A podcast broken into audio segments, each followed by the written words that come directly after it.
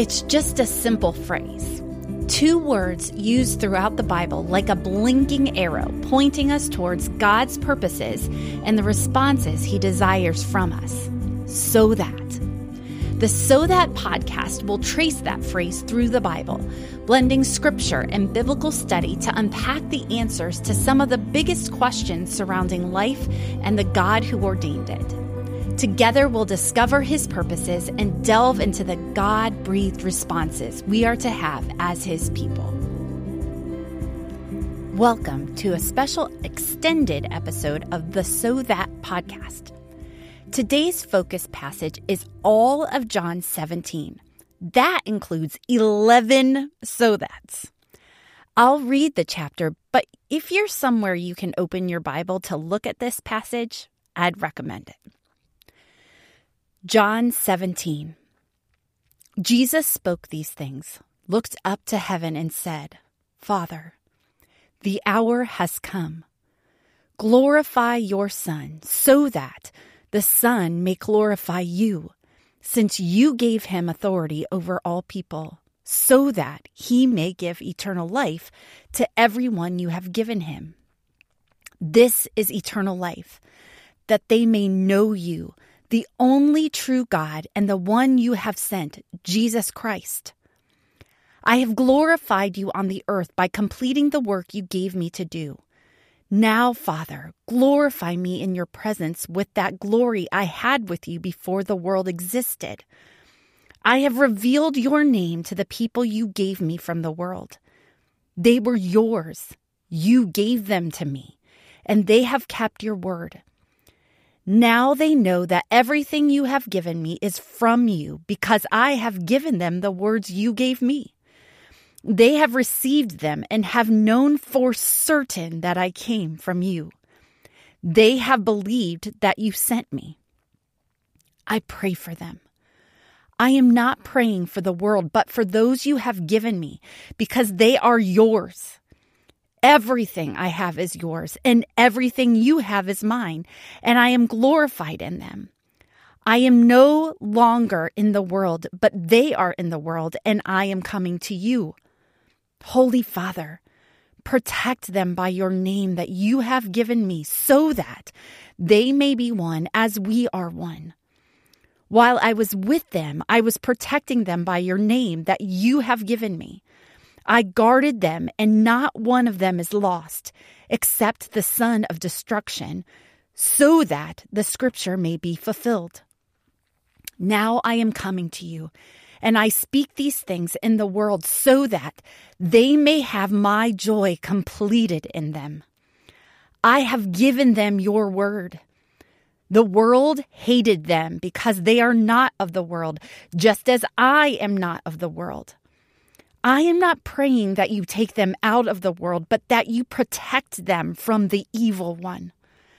They are not of the world, just as I am not of the world. Sanctify them by the truth. Your word is truth. As you sent me into the world, I also have sent them into the world. I sanctify myself for them so that they may also be sanctified by the truth.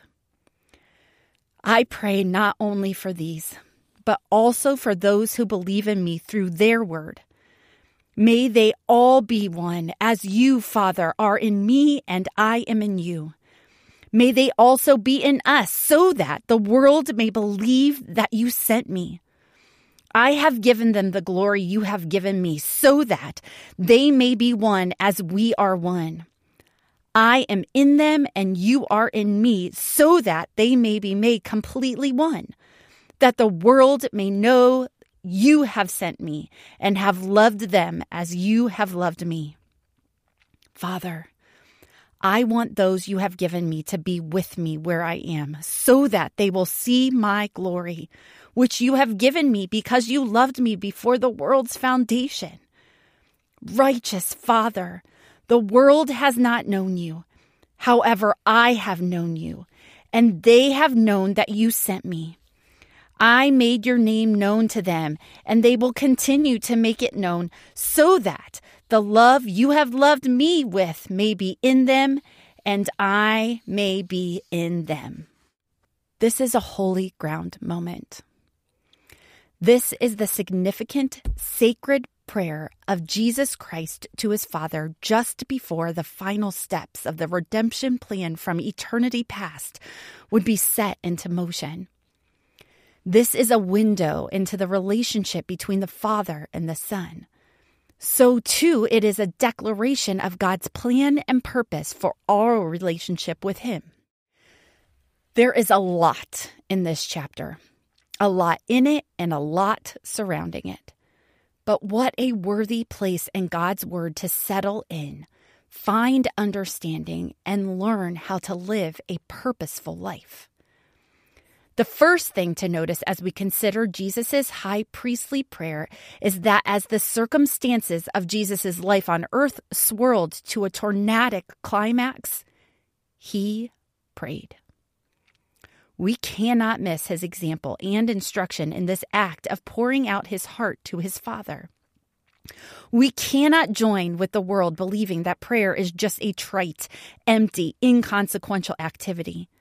Instead, grasp that as we pray, we are coming before the holy, all knowing Creator God of the universe, asking for His help, perspective, and purposes. As followers of Christ, we believe in God and the promised hope of eternal life with Him. When we seek God in prayer, we're placing ourselves and others at His feet, and there will be results. Perhaps results we're asking for specifically, but certainly results in our relationship with the Father. Now, let's consider the many so that's of this chapter. John 17, 1 through 8. Jesus begins the way we should begin anything with a fierce focus on the Father. As this pivotal hour has come, Jesus asks the Father to glorify him so that he may glorify God. Jesus is asking the Father to glorify himself through the life he is about to sacrifice so that he may give eternal life to those God has given him. This is the culmination of Christ's work on earth. He has come to be the visible presence of God for the people whom God has chosen to see and believe.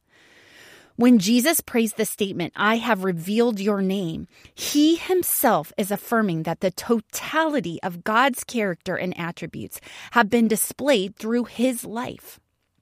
In every season, from infant to adult, but particularly throughout his public ministry.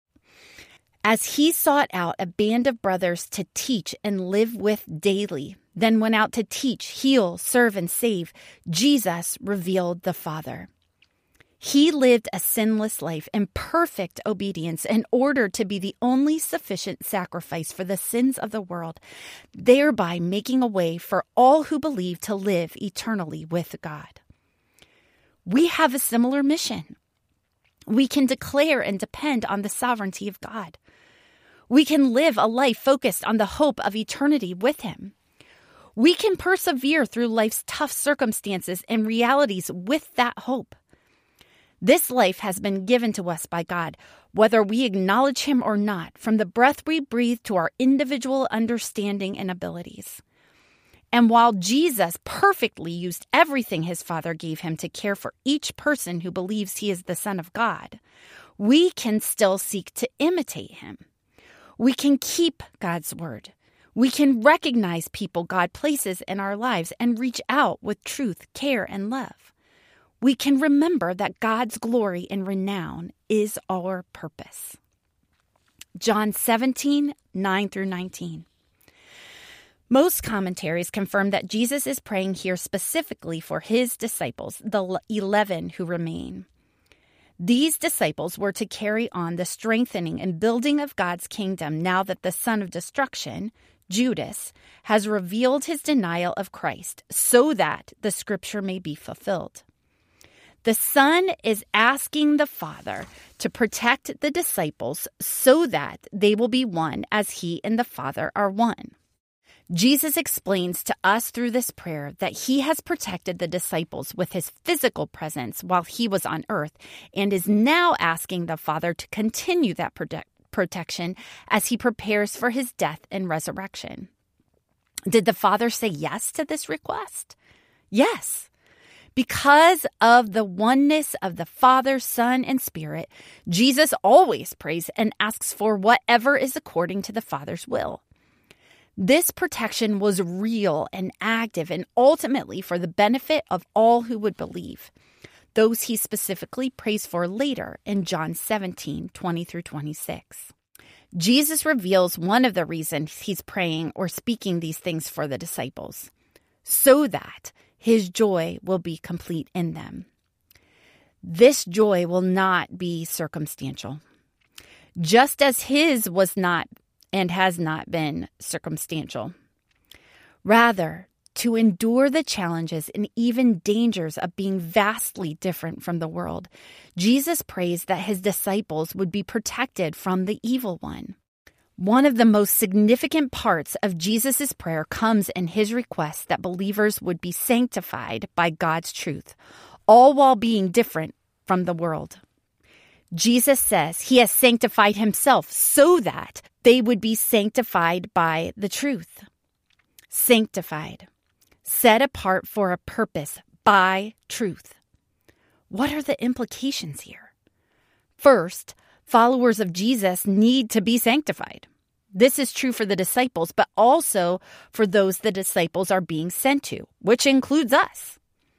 Second, that God's truth does the work of sanctification.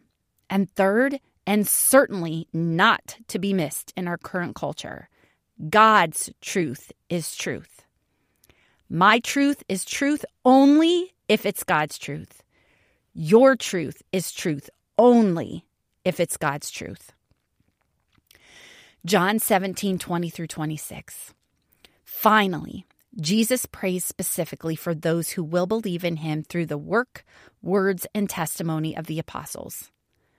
This brings me to my knees in humble gratitude because I am included in those for whom Jesus is praying.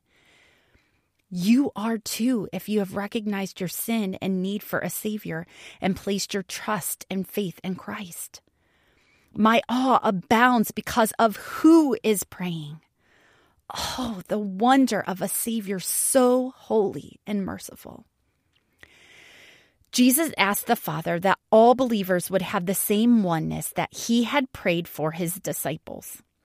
He prayed that we all may be one so that the world may believe you sent me. Note that we do not have to and certainly could not achieve that oneness on our own. Rather, it is through the power of God's glory that He gives us so that will prompt others to believe.